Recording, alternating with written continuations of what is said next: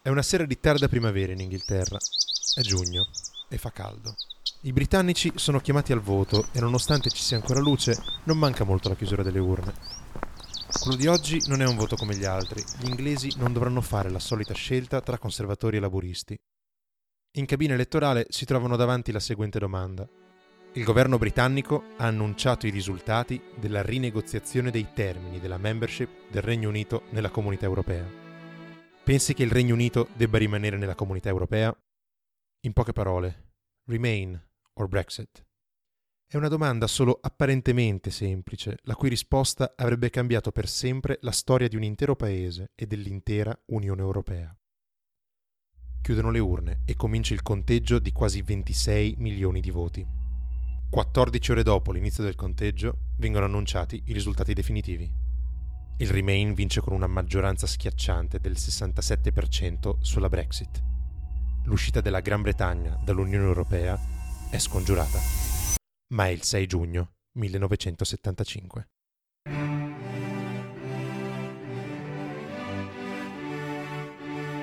We did it! We pulled it off, didn't we?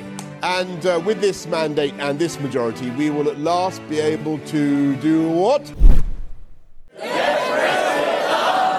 Paying attention. Uh, because this, this election means that getting Brexit done is now the irrefutable, irresistible, unarguable decision of the British people. That's it. Time to put a sock in the megaphone. Let's get Brexit done. But first, my friends, let's get breakfast done.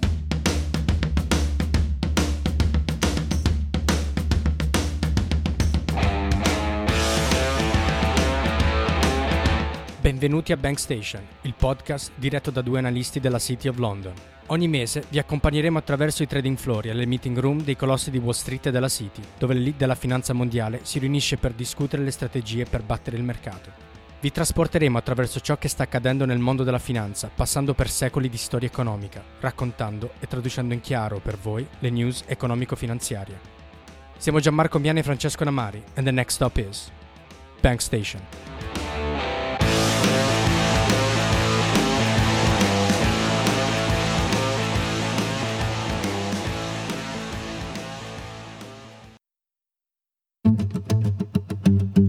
Le innumerevoli analisi dell'esito del referendum del giugno 2016, in cui i britannici votarono per lasciare l'Unione Europea, portano alla luce numerosi problemi e potenziali cause del risultato. E se David Cameron non avesse mai indetto il referendum, e se avesse abbassato la soglia d'età del diritto al voto, e se Johnson si fosse schierato con i Remain, queste sono solo alcune delle tante domande, ma si sa, la storia non si fa né con i se né con i ma.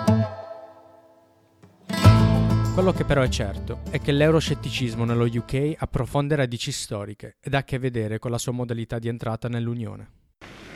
We cannot aim at anything less than the union of Europe as a whole and we look forward with confidence to the day when that union will be achieved. Le parole pronunziate da Churchill nel dopoguerra furono chiare. Bisogna sì costruire gli Stati Uniti d'Europa per evitare l'ennesimo conflitto, ma senza che il Regno Unito ne faccia parte. Il Regno Unito così si riavvicina al vecchio continente solo negli anni 60, ma con un aspetto diverso. L'Inghilterra, come la conosciamo oggi, Londra, Manchester, Liverpool, sono molto diverse da ciò che era la realtà anglosassone dell'epoca. Infatti, nella seconda metà del Novecento all'Inghilterra era stato assegnato quello stesso appellativo che 50 anni prima contrassegnava il decadente impero ottomano, The Sick Man of Europe, il malato d'Europa, a causa della sua prolungata debolezza economica. Dall'altro lato della manica, invece, le istituzioni UE in quel momento erano frammentate e con diversi mandati. La Unione Europea del Carbone e dell'Acciaio, la CECA, la Comunità Europea dell'Energia Atomica, Euratom, e la Comunità Economica Europea, la CEE. Le prime due, nate sotto la spinta influenza di Jean Monnet, considerato come uno dei padri fondatori dell'Unione, E l'ultima, la più importante, sorta dal Trattato di Roma nel 1957. L'obiettivo iniziale della Comunità Economica Europea era in realtà quello di creare una Custom Union, cioè un'area di libero commercio con delle comuni tariffe esterne.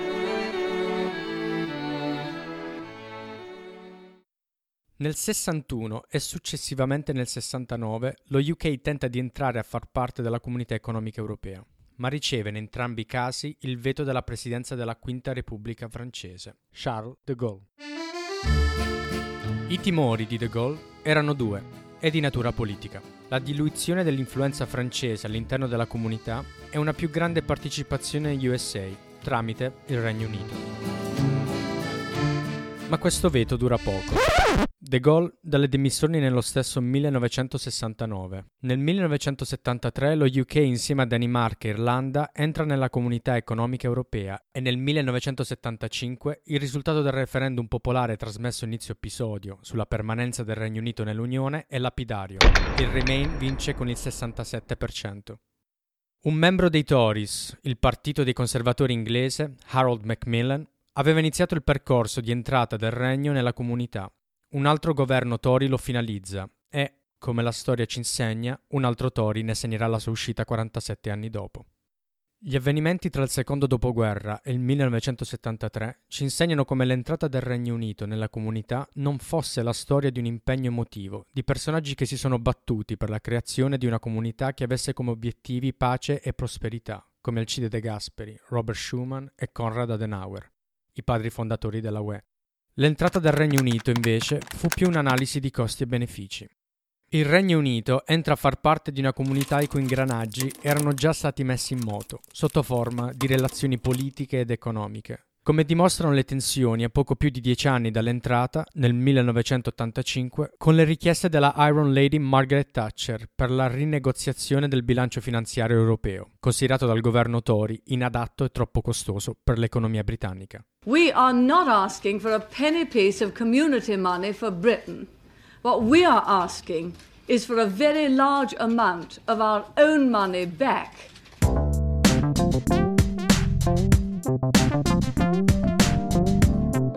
Con il passare del tempo, l'euroscetticismo inglese cambierà volto e partito, ma rimarrà sempre presente nel Parlamento inglese e nell'elettorato, fino ai giorni nostri.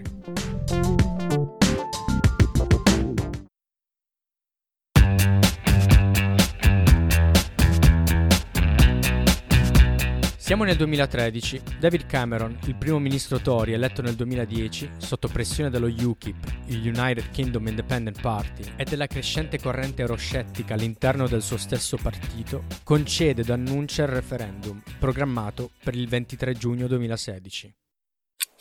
Inizia una corsa contro il tempo. L'obiettivo di Cameron è arrivare alla campagna del referendum con in mano una rinegoziazione delle relazioni del Regno Unito con la UE. I temi sono molteplici, sovranità, immigrazione e assistenza sociale, competizione economica. Di cruciale importanza è mantenere il suo partito dei conservatori unito nel Remain. Il deal è chiuso da Cameron con Bruxelles nel febbraio 2016, ma non è abbastanza da convincere un personaggio chiave in questa storia, l'ex sindaco di Londra Boris Johnson, che vira verso il Leave. Lo UKIP spinge e come se non bastasse, il leader di un Labour Party pro-Remain è Jeremy Corbyn, un noto euroscettico. Okay. Mentre i politici sono impegnati a gestire il referendum e i rapporti con l'Unione Europea, i giocatori del mercato si preparano al giorno decisivo. Il distretto finanziario londinese si estende dai colossi bancari collocati nei grattacieli di Canary Wharf a giocatori più piccoli, come gli asset manager, sparpagliati per la città.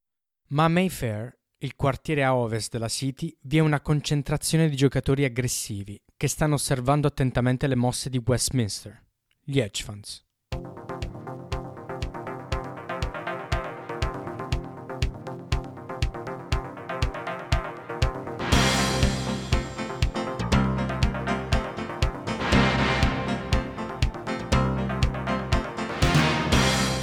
Prima di addentrarci nella giungla di Mayfair, facciamo chiarezza su alcune nozioni finanziarie di base.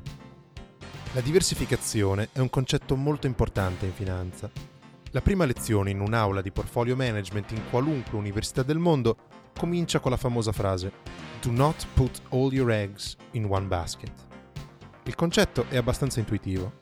Se investi tutti i tuoi risparmi in una sola società o in un solo settore, in caso di underperformance o di crisi potresti rimanere a bocca asciutta. Diversificandoti invece spalmi il rischio su più investimenti, aree geografiche, aziende e settori in modo che se uno di questi è in crisi o non performa come ci si aspetta, continueresti a ricevere introiti dagli altri investimenti nel tuo portafoglio. Costruire un portafoglio di investimenti diversificato nel modo ottimale può risultare costoso e può richiedere grosse somme di denaro. Per investire in certi settori sono richieste ingenti quantità di capitale. Per esempio, se un investitore volesse avere esposizione al mercato immobiliare, dovrebbe comprare una casa, ma per eliminare il rischio di avere tutto il capitale concentrato in un singolo investimento, dovrebbe diversificarsi, comprandone un centinaio in diversi paesi del mondo, magari comprandone anche di diverso tipo, alcuni edifici commerciali e alcuni residenziali, per esempio. Per venire incontro a questi problemi ci sono i fondi. Piccoli e grandi investitori contribuiscono i loro risparmi nel fondo e un manager esperto li utilizza per fare investimenti per conto loro. Torniamo all'esempio precedente del piccolo risparmiatore che vuole investire nel mercato immobiliare. Invece di comprare una casa o un immobile, ora può invece diventare azionista di un fondo con una piccola parte dei suoi risparmi. Il fund manager, esperto del mercato immobiliare, poi utilizza il denaro nel fondo per comprare diversi immobili, li affitta e distribuisce gli introiti agli azionisti. Ecco così che il proprio portafoglio ha ottenuto esposizione al mercato immobiliare in maniera diversificata. Lo stesso discorso si applica a svariati settori. Infatti esistono diversi tipi di fondi che investono secondo mandati differenti. Alcuni investono in energie rinnovabili, alcuni in infrastrutture, altri investono in compagnie in specifiche aree geografiche come America Latina, Cina, Europa e Africa. Una particolare tipologia di fondo, però, ha un mandato ben preciso, fare più soldi possibile. Fondi aggressivi, amanti del rischio e della volatilità, che usano ingenti quantità di leverage o debito per ingigantire i loro profitti. Gli hedge fund, appunto.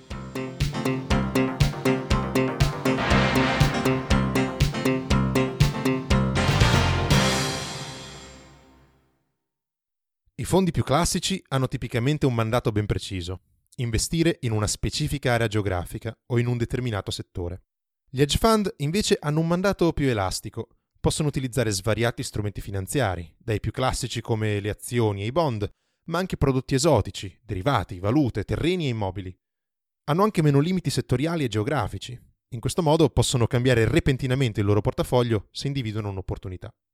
Insomma, gli hedge fund possono fare più o meno quello che gli pare, basta che la loro strategia di investimento sia ben chiara a chi investe nel fondo. Inoltre, non tutti possono investire i propri risparmi negli hedge fund. Spesso l'investimento minimo che si può fare parte da centinaia di migliaia di dollari. Questo garantisce che solo investitori esperti e individui benestanti possano investire, individui che possono permettersi di fare questo investimento rischioso. Sì, perché un mandato così elastico fa sì che questi fondi siano gestiti in modo molto più aggressivo e di conseguenza le cose possono andare per il verso sbagliato molto rapidamente. Infatti, alcuni dei crack finanziari più spettacolari hanno visto come protagonisti degli hedge fund. Se un hedge fund piazza una scommessa utilizzando un'elevata quantità di debito e il mercato si muove contro la sua posizione, ciò che poteva essere una piccola perdita può velocemente trasformarsi nella polverizzazione di milioni di dollari.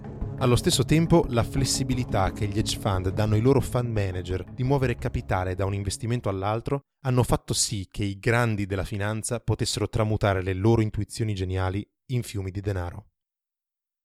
Nei mesi precedenti al voto, la sterlina si era svalutata a causa del rischio di una potenziale uscita dall'Unione. Però, alla chiusura dei mercati il 22 giugno 2016, il giorno prima del voto, la musica sembra essere cambiata.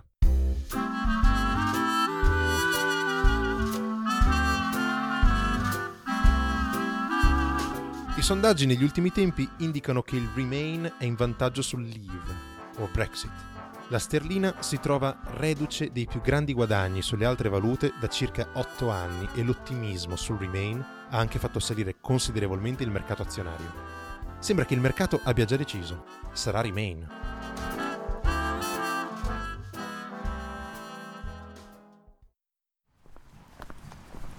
Il 23 giugno, mentre i britannici si recano alle urne, a Mayfair, il quartiere di Londra, casa degli hedge fund inglesi, i portfolio manager insieme ai loro strateghi si mettono a ragionare sulla situazione.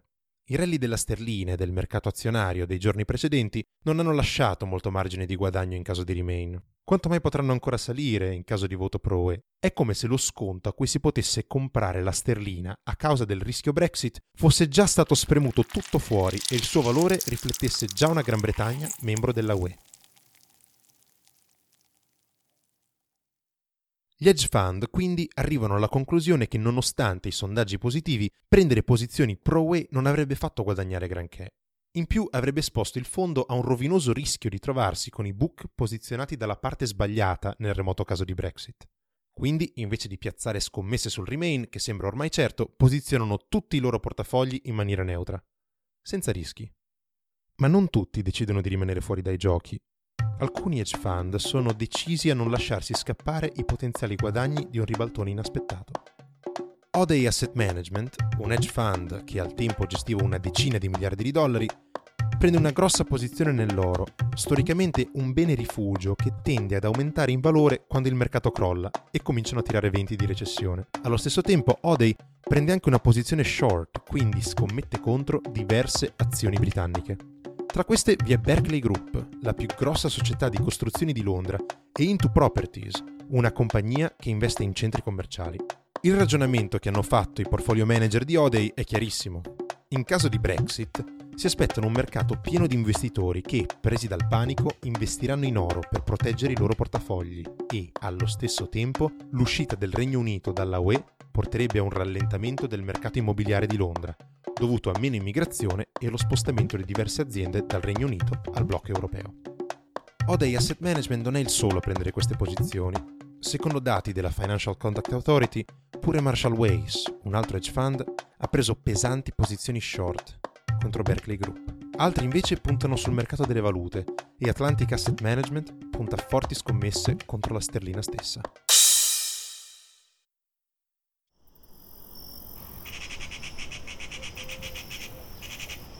Chiude il mercato. Gli hedge fund sono posizionati. Le urne chiudono. Escono gli exit poll. Il Remain è in vantaggio sul Leave, ma il risultato ufficiale dovrebbe arrivare intorno alle 3 del mattino. I trader e i broker della City si preparano a una notte sui trading floor, aspettando l'esito del referendum.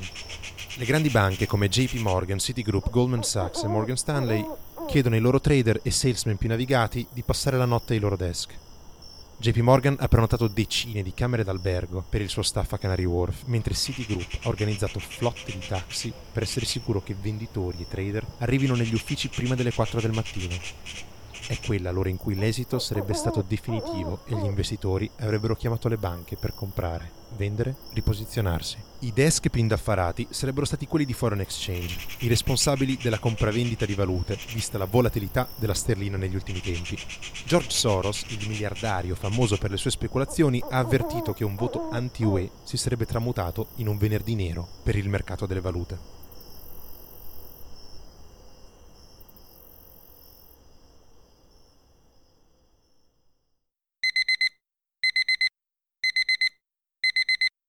Ore 3.30 del mattino. Cominciano a suonare sveglie e telefoni. I trader si alzano dai loro letti e accendono immediatamente i notiziari. Fermi tutti, questa non era la situazione tre ore prima mentre erano andati a dormire. Brexit ha vinto. Gli impiegati dei trading floor delle banche si fiondano in ufficio. Chi ha passato la notte lì era già in preda alle negoziazioni.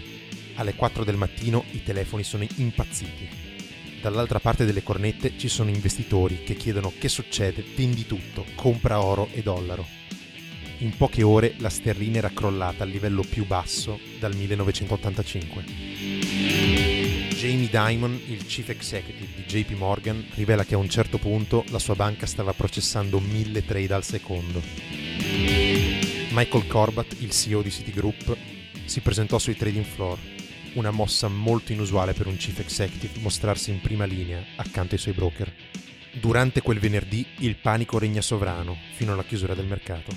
Nei giorni precedenti, Andrew Jackson, il Chief Investment Officer di Kairin Capital, un fondo londinese, sosteneva che le azioni delle banche inglesi sarebbero stati il perfetto scudo contro le pesanti perdite del mercato se Brexit avesse vinto. Era convinto che visto che le azioni bancarie avevano subito forti perdite in borsa negli ultimi tempi, non sarebbero potute scendere ulteriormente. Quel venerdì venne fuori che poterono scendere ancora molto. Royal Bank of Scotland perse il 18%, Barclays il 17,9% e Lloyd Banking Group il 21%.